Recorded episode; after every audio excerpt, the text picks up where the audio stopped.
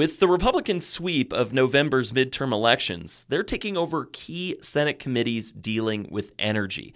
High on their agenda, blocking or delaying the Environmental Protection Agency's controversial carbon emissions plan.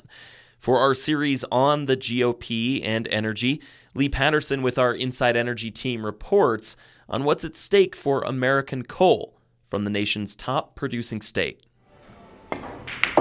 Coal miners, oil workers, and lots of other locals gather to play pool at Jake's Tavern in Gillette. It's a town in northeastern Wyoming, the heart of coal country, so it's no surprise that people here have a lot to say about the Federal Environmental Protection Agency.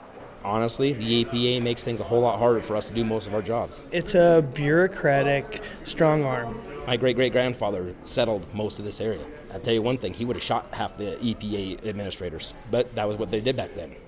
The guys here at Jake's Tavern are passionate. That was Brandon Alley and Sean Kistler.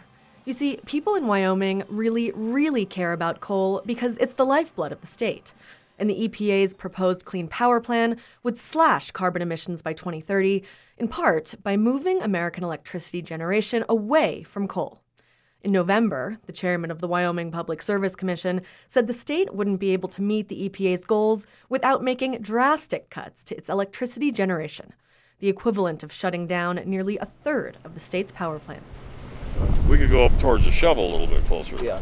On a tour of the Cordero Rojo mine, the third largest in the U.S., engineer Brian Winnig and I look up at the thick black ribbons of coal from deep inside one of the pits. This is the coal seam. This is 60, it's about 63 foot right here of 8400, 8450 BTU coal.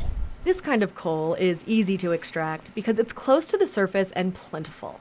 Nearly 40% of the nation's coal supply comes from Wyoming mines, and in 2012, it was shipped to 34 states.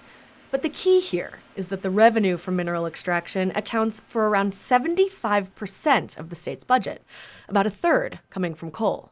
It funds things like schools and road construction and a huge state savings account. And so, with so much money involved, coal states like Wyoming are fighting back. We just don't think that the EPA has the authority to do what they're trying to do. That's Wyoming Governor Matt Mead. He has repeatedly called on the EPA to kill the Clean Power Plan. And in May, Wyoming, along with 11 other states, sued the agency, hoping to derail the proposal. But this is just the latest chapter in a long history of conflict.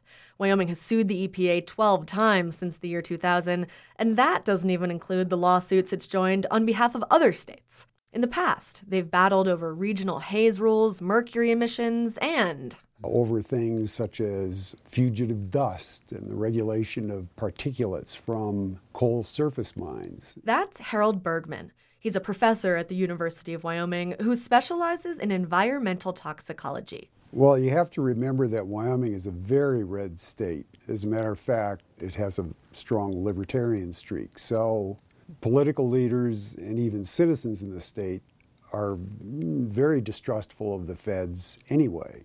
And it doesn't matter if it's EPA or if it's like the U.S. Fish and Wildlife Service. But he doesn't give this latest lawsuit against the Clean Power Plan much hope. Wyoming can file 100 lawsuits a month if they want, and it's not going to change a thing. This is going to get fixed. It absolutely must.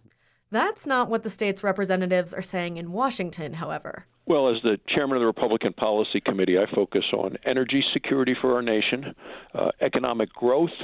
Wyoming Senator John Barrasso will help create the GOP strategy to block the Clean Power Plan.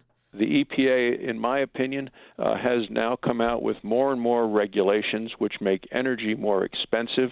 The costs are real, the benefits are theoretical. Costs, Barrasso says, like higher utility bills and, especially in his own state, job loss. He didn't want to talk strategy, but policy analysts say the likely best bet for Republicans would be to defund the EPA's plan by attaching riders to important legislation. Ultimately, though, the president would have veto power. And so for Wyoming, which exports more energy than any other state, there is a lot on the line in the debate over clean power. For Here and Now, I'm Leigh Paterson.